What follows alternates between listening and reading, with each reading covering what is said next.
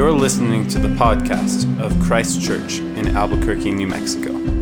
We hope these sermons help you to know God through Christ by deepening your belief in the gospel.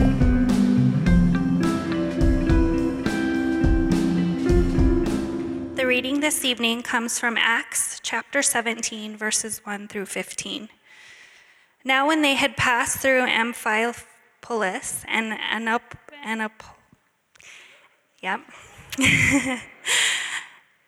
Apollonia, they came to Thessalonica, where there was a synagogue of the Jews. And Paul went in, as was his custom, on 3 Sabbath days. He reasoned with them from the Scriptures, explaining and providing that it was necessary for the Christ to suffer and to rise from the dead, and saying, "This Jesus, whom I proclaim to you, is the Christ." And some of them were persuaded and joined Paul and Silas, as did a great many of the devout Greeks, and not a few of the leading women. But the Jews were jealous, and taking some wicked men of the rabble, they formed a mob, set the city in an uproar, and attacked the house of Jason, seeking to bring them out to the crowd. And when they could not find them, they dragged Jason and some of the brothers before the city authorities, shouting, "These men who have turned the world upside down have come here also, and Jason has received them, and they are all acting against the decrees of Caesar, saying that there is another king, Jesus." And the people and the city authorities were disturbed when they heard these things. And when they had taken money as security from Jason and the rest, they let them go. The brothers immediately sent Paul and Silas away by night to Berea. And when they had arrived, they went into the Jewish synagogue. Now these Jews were more noble than those in Thessalonica. They received the word with all eagerness, examining the Scriptures daily to see if these things were so. Many of them therefore believed, with not a few Greek women of high standing as well as the men. But when the Jews from Thessalonica learned that the word of God was proclaimed by Paul at Berea, also, they came there too, agitating and stirring up the crowds.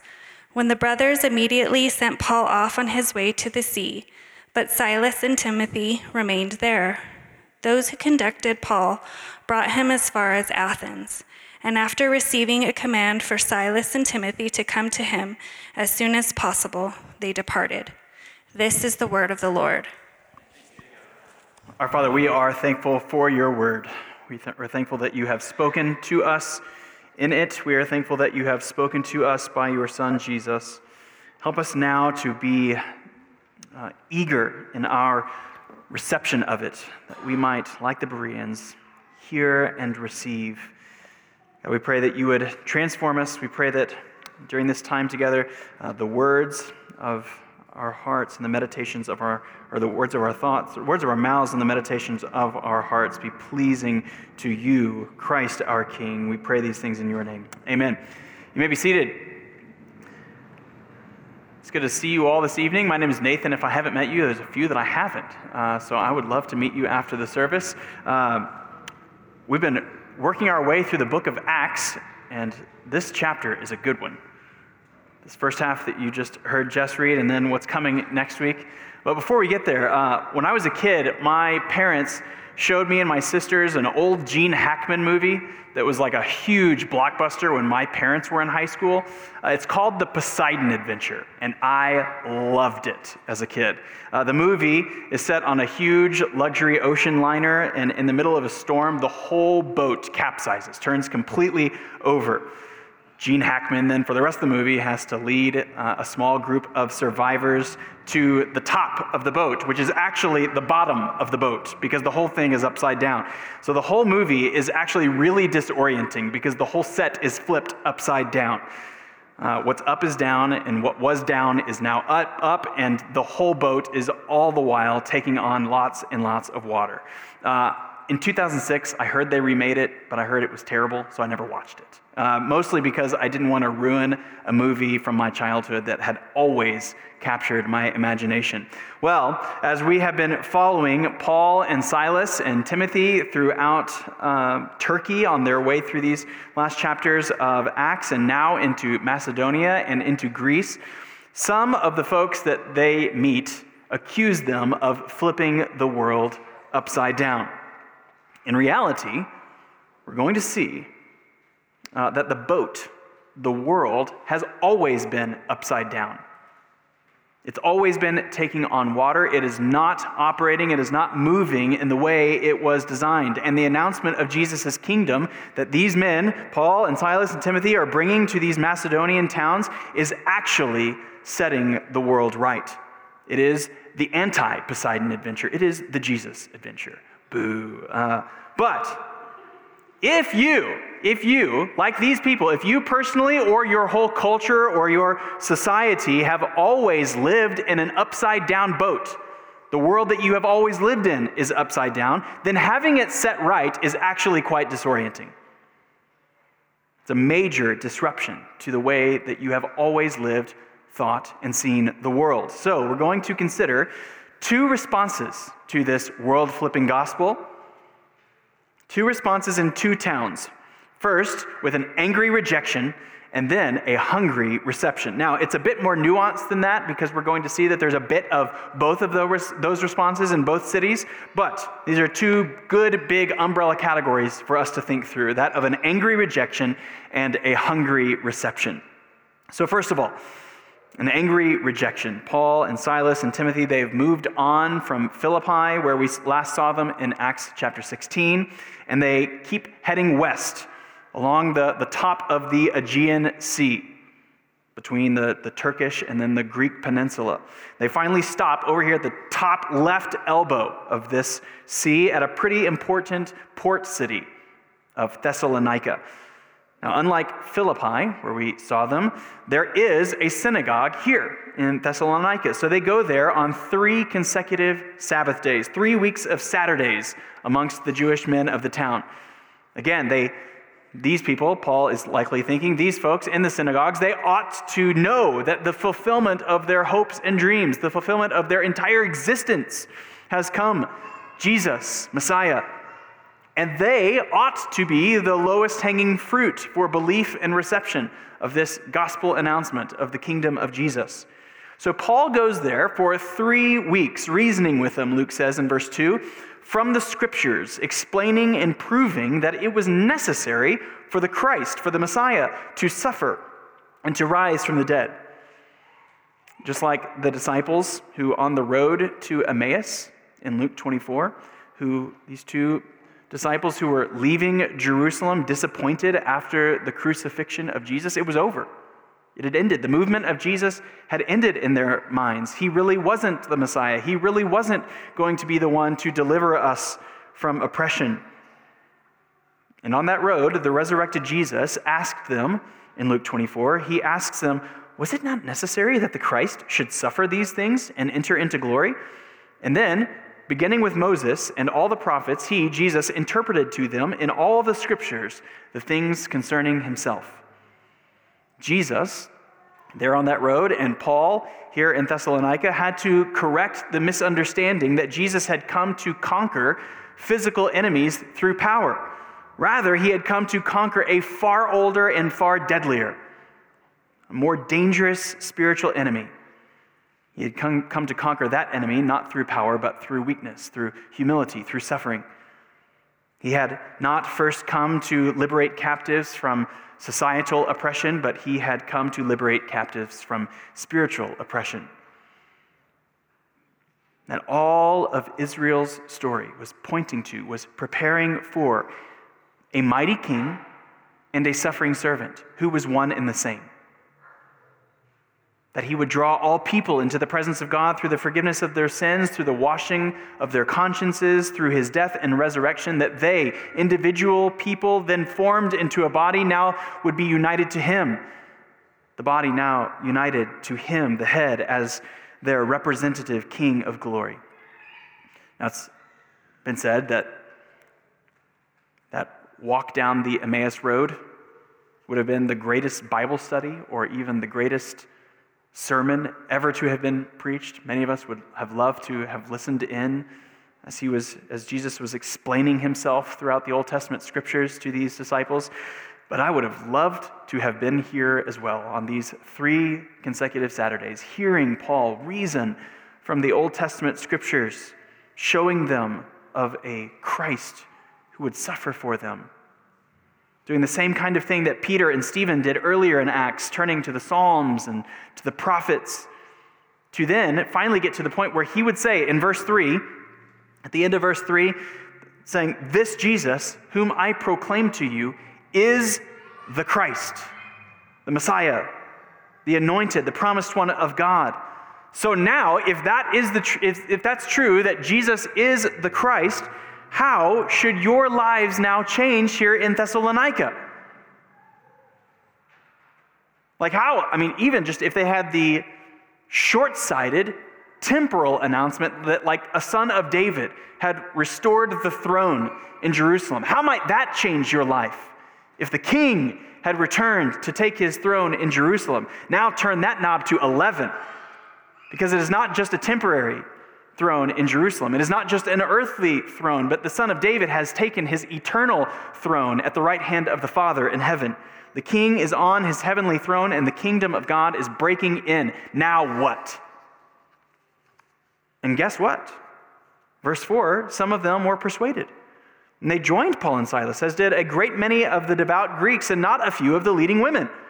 There are devout Greeks, that is uncircumcised worshipers of God, people like Cornelius that we've seen, or Lydia. And speaking of Lydia, like her, a few of the leading women, likely the wealthy women of Thessalonica, had also become followers of Jesus. They had become people of the way of Christ. People who have come to God in honesty about their weakness and their rebellion. They had come to Christ for forgiveness, and now filled with his Spirit, walking like Jesus and walking with Jesus in humility and in love and in grace, they had become Christians. Their lives had fundamentally changed. Now, as has been the case with Jesus and every city in which Jesus has been preached so far in Acts, this doesn't go over so well. Those who are in power in Thessalonica hate this announcement. The Jewish leaders get some wicked men, they start a mob, and soon the whole city is in an uproar. The mob shows up at Jason's house. We don't know much about Jason other than he had likely just become a Christian here in Thessalonica, and he had invited Paul and the guys to like crash at his place. So this mob shows up at Jason's house, and they are banging on the door, demanding that he hand over these dangerous men. But they aren't home. These men aren't, so they drag Jason himself out and make some really serious accusations. This mob says in verses 6 and 7, "These men who have turned the world upside down have come here also. And Jason has received them, and they are all acting against the decrees of Caesar, saying that there is another king, Jesus." The world has been turned upside down by their preaching. But why? I mean, it seems like all they're doing is just kind of hanging out in the synagogues, reasoning from the scriptures, from the Old Testament, that Jesus is the Christ. It doesn't seem to be that big of a deal. Well, it could be that these Jewish leaders had whipped up an exclusively Jewish mob. And like Paul has experienced before, these leaders do not like their power and their tradition being upset. Luke even references their jealousy in verse 5. We know that to be true, that any time people who had a previously large following that now starts to siphon off some of their followers to other leaders, this would be expected, that they would be jealous of losing some of their influence. But to get a whole city into an uproar, even we might find out later in the letter of 1 Thessalonians that it seems like it's not just the Jews who are upset about this, but it is the whole city. We get the sense that this is a much bigger deal than the just small Jewish population in town. This has become a city-wide rejection of Paul and the preaching of Jesus. Why? What's the big deal? Well, we've got some clues in this text. We could also consider what Paul wrote to the Thessalonian church later in the letter of 1 Thessalonians. There, Paul reminds them. He says in chapter 1, verse 5, that our gospel came to you not only in word, but also in power and in the Holy Spirit with full conviction. There seems to be something serious going on here. And not just what Paul was saying and how it was being announced, but even how the new Thessalonian Christians were responding to this announcement. In verse 8 of chapter 1 in 1 Thessalonians, Paul says, "For not only has the word of the Lord sounded forth from you in Macedonia and to Achaia, but your faith in God has gone forth everywhere, so that we need not say anything." Their reputation has gone out to the whole world. Their response to the gospel of Jesus as King has become worldwide news. And what is some of that news? Paul later goes on to say how you turned to God from idols to serve the living and true God. So, it could be that all of this has happened in 3 weeks. Or, perhaps even just thinking through how Paul reflects on how the time spent with them, how they gave of their lives to be with them and treated them as children, caring for them.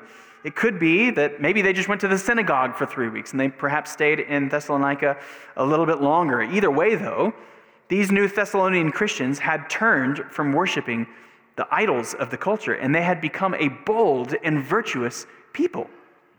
So much so that people across the sea had heard of them.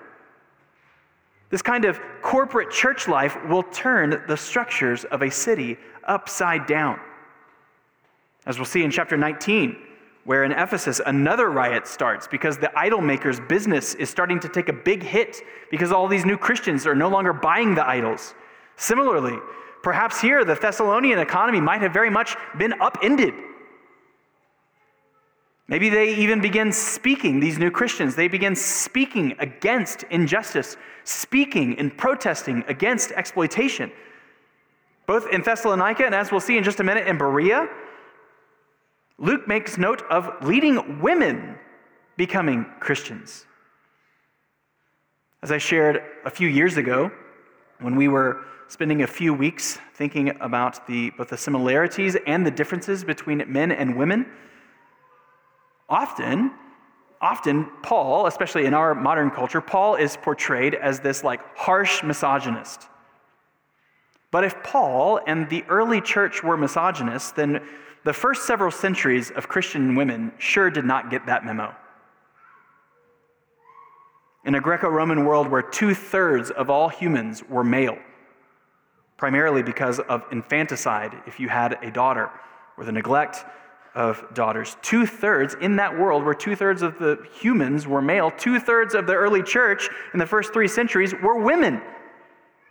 While Christianity was wildly unpopular in the world because as we're seeing here and as we'll continue to see, you paid a high societal cost to become a Christian, women nevertheless flocked to it in droves. They didn't see it as a place of hostility or marginalization or of misogyny. They saw it as a wonderfully refreshing place to live and to be. In a Greco-Roman world that didn't care about male sexual fidelity, Christianity demanded it. In a Greco-Roman world that celebrated and allowed for divorce for any reason, early Christianity prohibited it, apart from very narrow reasons. In a Greco-Roman world that murdered infant daughters, sold child brides into sexual slavery or into temple prostitution, the early church said no. Every human, male or female, bears the image of God and carries inherent dignity, inherent honor, inherent worth, inherent value. No more. And so women are not only important for someone like Luke to make note of, just that women happened to be becoming Christians, but while they were not pastors, women like Lydia in Philippi or Phoebe in Rome were well-known and respected hosts of churches. They were looked to as godly examples. They were not marginalized or ignored. Now, to our ears, all that sounds like an immediate given, of course. In fact, we demand equality. We demand equal rights because they are rights. The Enlightenment and the Declaration of Independence tells us so. But in his big-time bestseller called Sapiens, the atheistic Yuval Noah Harari says that. He says, if we do not believe in the Christian myth about God, about creation and souls, what does it mean that all people are created equal Evolution is based on difference, not on equality. So there's no such thing as inalienable rights if there is no God. There is merely power and pleasure. But, like we saw in Philippi, men and women, young and old, rich and poor, slave and free, are equally coming to the cross with nothing but empty hands of faith that Christ might fill them. They all come, no matter their background, their gender, their social standing, they all come to the cross dignified and respected. The cross of Christ welcomes all to come. It demands all to come. But then it demands that we, those who have come, then turn right around with the same kind of response to all, with love, with dignity, with honor, and without partiality. But again, this is upsetting to this society, and it's even upsetting to ours. What's up is down, and what's down is up. This kind of reality is exactly the way that God created it. The way that he had created male and female, both in his image, both with honor and dignity, neither to use or to exploit or to take advantage of the other, but then very quickly, sin enters the creation story and has then flipped reality upside down. So that now kindness, now dignity, now honor are strange. So that boldness to turn from the idolatry of the age and to proclaim Jesus as king, the king that he actually is actually subversive. It seems to flip, but it's really just flipping the way it was created to be. It's not subversive, for Paul says in Colossians 1, for by him, by Jesus, all things were created. He has created things right side up. In heaven and on earth, visible and invisible, whether thrones or dominions or rulers or authorities, all things were created for him and through him. But that kind of reality feels disorienting. It feels disorienting to a self-worshipping world and to our self-worshipping ears. It upsets our sensibilities. It demands our worship move from ourselves to another, and we hate that as humans. The mob hates it too. The mob says that Paul and his new followers were acting against the decrees of Caesar. Not just they've upset the world, but they are actually now trying to pin them with a specific violation. They are acting against the decrees of Caesar, saying that there is another king, Jesus. They're saying they are revolutionaries. They are like insurgents. They are dangerous. But as Paul will show us throughout the rest of the book of Acts, these men are good citizens. They are not trying to start some sort of worldly political revolution. They aren't protesting or making demands of their civic rights. Sometimes that's appropriate. Paul will do it. We'll continue to see him do it, but only when he's confident that greater opportunities for more preaching of the gospel will come of his demanding of his rights. His demanding of his rights is not just so he can do whatever he wants. In fact, maybe being shrewd as a serpent and innocent as a dove, Paul and Silas, they actually then sneak out of Thessalonica here at nighttime to get out of there, not to start a revolution. But let's be clear. They had started a revolution, and they actually were trying to start a revolution. They weren't just risking their lives preaching a gospel that just recommends that people maybe sprinkle a little Jesus on top of their already awesome life and it'll get even better. Or sprinkle a little Jesus on top of a difficult or a lonely or a suffering life and Jesus will make it a little better. That's not something that they would be willing to go to their deaths for. What they'd be willing to go to their deaths for is a God who had lived and died for his people, unlike the other gods or goddesses, unlike Apollo and his promises of power, unlike Dionysius or Venus and their promises of forgetting pain, of finding pleasure, or even the promises of fertility and having children, unlike Mercury, god of money and wealth, those same gods and goddesses that make wild promises that then they never would keep in those days are the same goddesses that make the same promises to us. We are too enlightened to call them Apollo and Venus, Mercury or something like that, but we still worship the same gods, the same goddesses. And yet they are, as one pastor says, slave traders disguised as abolitionists, promising freedom when they only will deliver more and more captivity. Even politicians, even political parties that demand your unwavering loyalty, but then always underdeliver in response to your loyalty. But Jesus Christ, the King of Glory, will not always give you what you want, but he will give you what you need. Because what you need is himself, and he has given himself.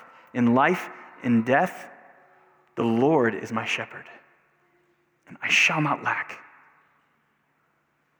Unlike the gods of the Greek age or ours, he does not require ongoing sacrifice from you so that he might take and take and take, but because he has made sacrifice of himself, he has given you himself so that he might give and give and give and give, that we might receive and receive and receive him, life in Christ.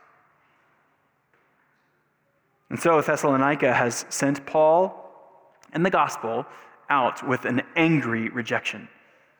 They do not want the world set right. They like it to be upside down.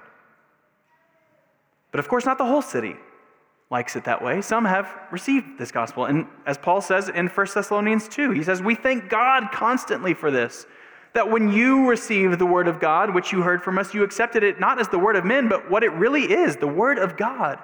There are some here in Thessalonica who have received the word and their lives have fundamentally changed.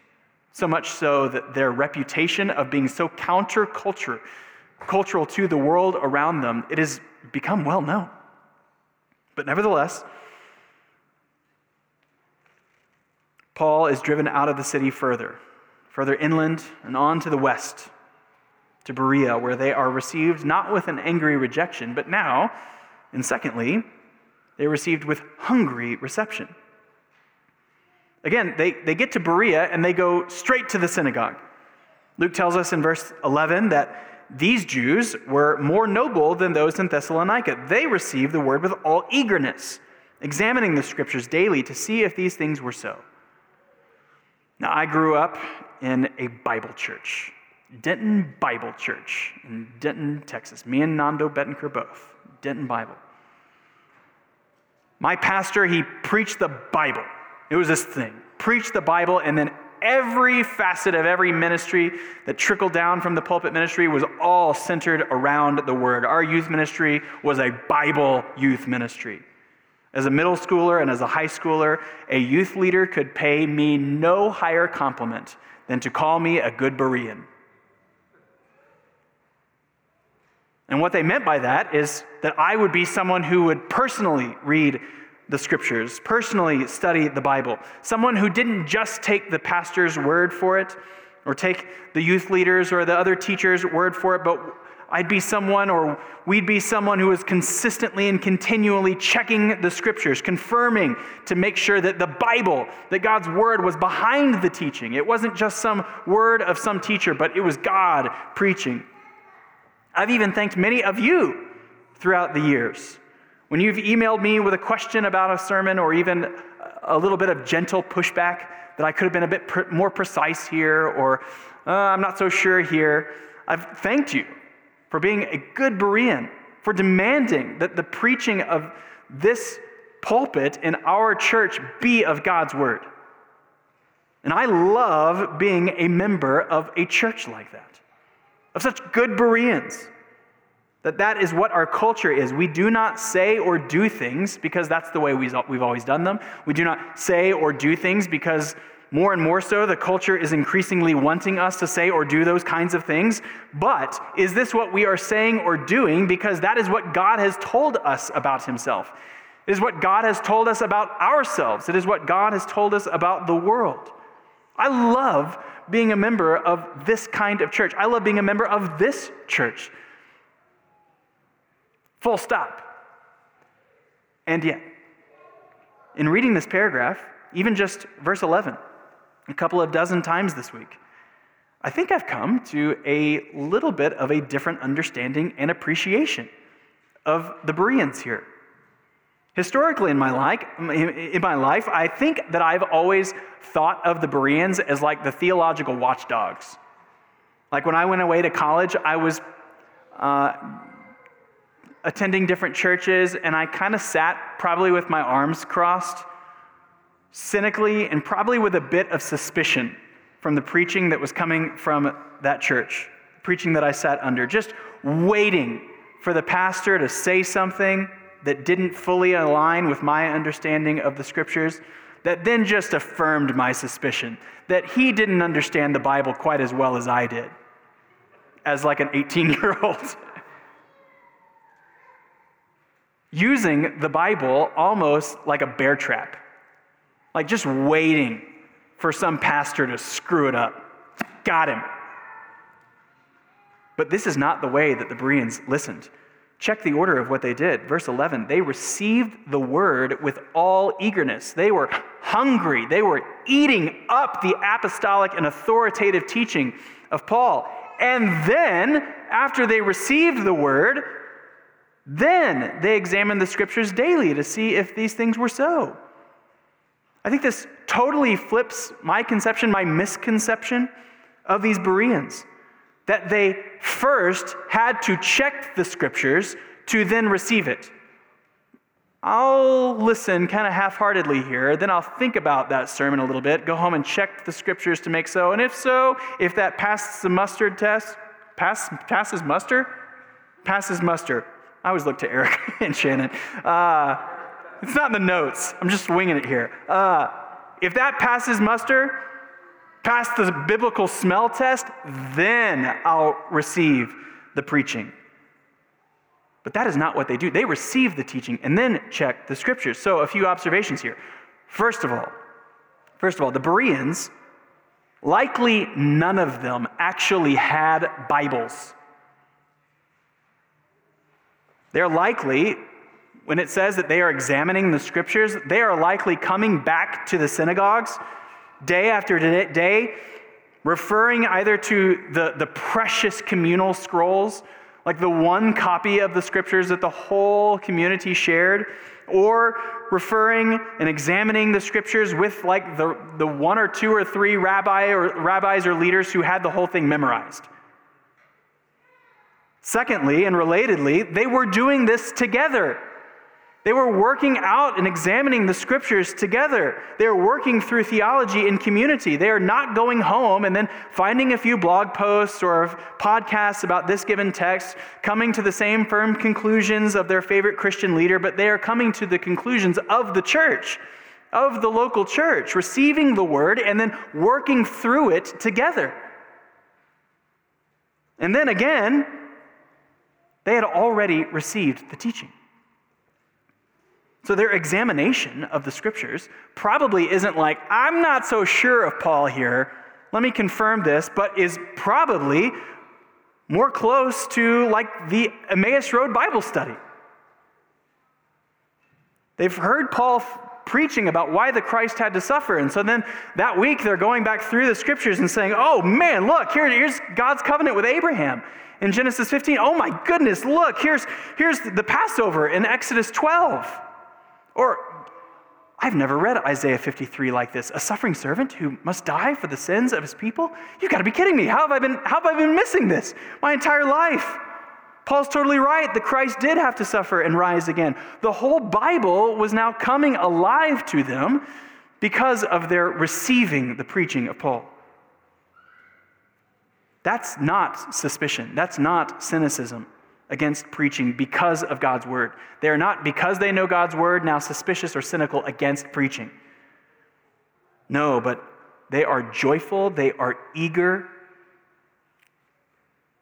The preaching actually is a launching pad for their examining the scriptures and not the other way around. Now, of course, don't hear me wrong here, Paul tells Timothy to guard the good deposit to watch his life and doctrine. He warns the Colossians and he warns the Corinthians and others against false teachers. He excoriates the Galatians for abandoning the gospel of another teacher. He tells them to reject and condemn anyone who comes preaching a different gospel. We should not put up with any kind of preaching that is anything less than the whole counsel of God in our churches. Yes. And yet, I think I'm going to shift my thinking a bit on who a good Berean is.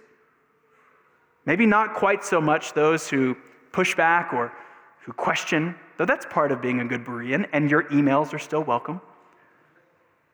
But maybe a good Berean is perhaps more so just those who are just week in and week out receiving the word with eagerness, with hunger, actually receiving it, and then having been fed just a little bit, then they want more and more, and are going home throughout the week and examining the scriptures, finding more and more that confirm some of the same themes that we've heard on Sundays throughout the whole of scripture.